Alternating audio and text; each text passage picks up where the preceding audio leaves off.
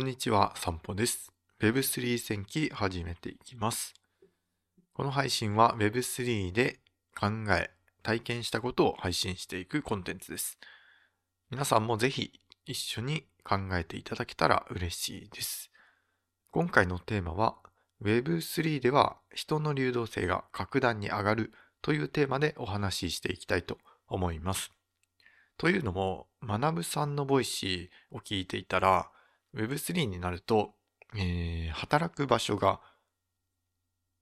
場所にとらわれて働くことがなくなる。そして、いろんな場所で、いろんな国で人々が働くようになる。っていうようなことをおっしゃっていたので、えーそれを考えるきっかけとなりました。で、具体的にどう変わるかっていうのをこれから考えていきたいと思います。まず僕が考えたのは、今現在人々を縛っている、行動を抑制している、そういうものがなくなるんじゃないかなと考えました。今縛っているものは3つあると思っていて、場所、そして時間、そして会社、この3つですね。まあ、場所と会社ちょっと被ってるかもしれないんですけど、そのあたりはおいおい説明していきます。で、まず場所の縛りがなくなるというのは、まあ、住んでる場所ですよね。都道府県とか国みたいなところ。やっぱり Web3 っていうのはインターネット上で人々が働ける社会、そういうインフラが整っていく側面もあると思うので、ネット上で働けるとなると、特に会社に出勤する必要もない。そして国すらも超越してしまう。別に海外にいるから日本の仕事ができないっていうわけではなくて、まあ、今だと DAO っていう新しい、えーなんていうんですかね、チームを、チームで価値を生み出していくシステム。今までは会社っていうシステムで価値を皆さん生み出していたんですけど、今は Web 上で DAO っていうその価値創造システムが、えー建設されています。はい。なので、そういう DAO に参加して、えー新たな価値を生んで、えーっと、お金を得たり、仮想通貨得たりっていうことが、まあ、後々可能になってくる。そうなってくると、国とか住む地域っていうのは別に人々を縛ることはなくなるかなと思います。海外にいて自分が住みやすい場所で働いて、それでお金をもらって暮らすということですね。はい。で、二つ目、時間に縛られなくなると。そう、ウェブ上で働くようになると、いろんな国同士の人が一つの場所、一つの DAO で働くっていうことも考えられます。そうなってくると、やっぱり、その、地球上には時差っていうものが存在しますから、朝も夜も関係なくみんな働き続けると思うんですよね。まあ、日本とアメリカで働く時間がズレがあると思うんですけど、そういう時差を含めて時間にとらわれない働き方っていうのが増えてくるのかなって思います。なんか24時間回り続けている DAO みたいな感じですかね。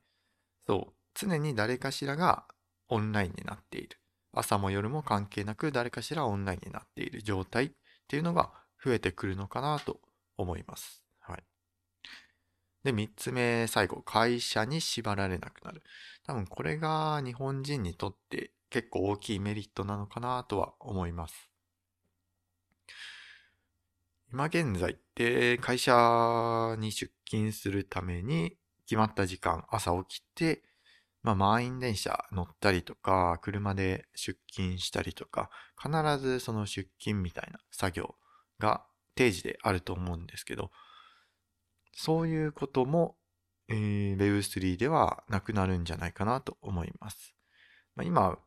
なんていうかな。えーっと、オンライン上で仕事をするチャットワークじゃなくて、リモートワークか。そう。リモートワークが一般的に普及しだしてますけど、リモートワークをやっぱり、え時間が、出勤する時間が決まっていて、その時間には必ず会社のパソコンにログインしたりとか、そうやって傷跡を残すじゃないですけど、記録に残していくみたいな方法があるんですけど、Web3 ではもっと柔軟で出勤っていう概念がそもそもないと。とりあえず自分の貢献できる仕事があれば、その都度、まあ貢献していくっていうような状態ですね。さらに言えば、会社と、今現在会社で働くってなると、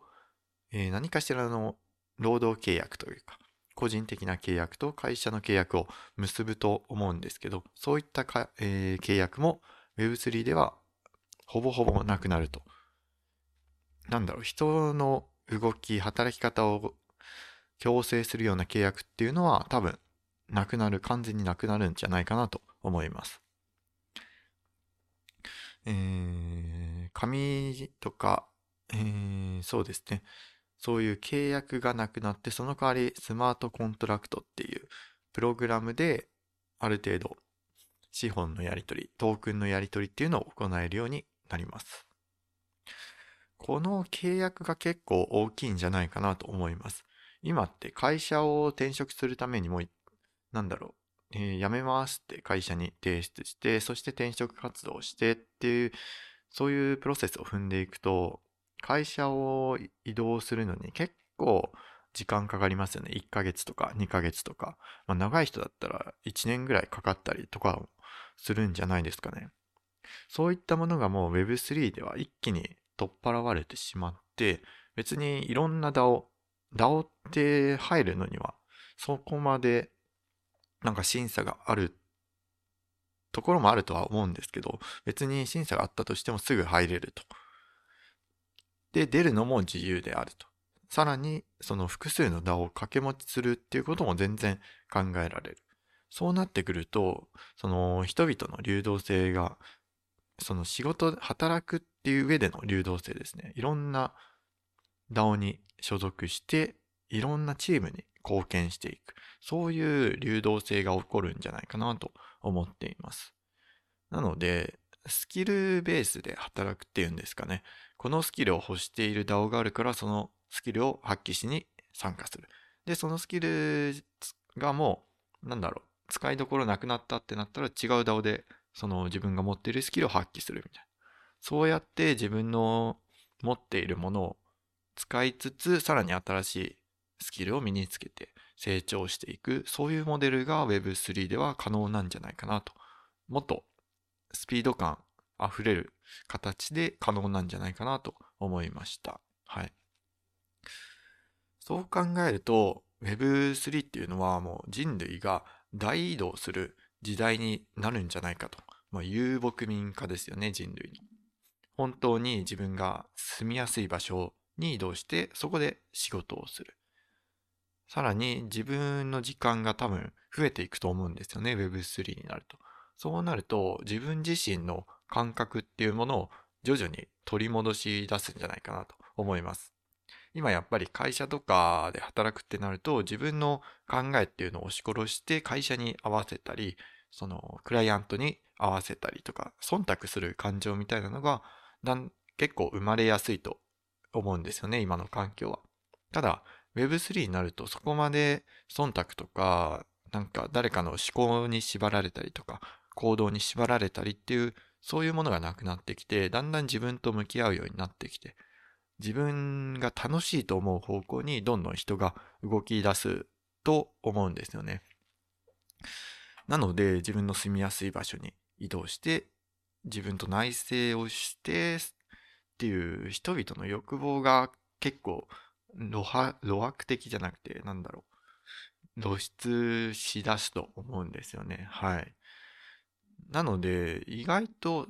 自分の感覚を押し殺してきた人っていうのは住みやすい社会が Web3 で生まれるんじゃないかなと思っています。はい。どうですかね皆さんはこの Web3 が未来どうなっているのかどうお考えになりますかねはい。ぜひ考えてみてください。ではまた。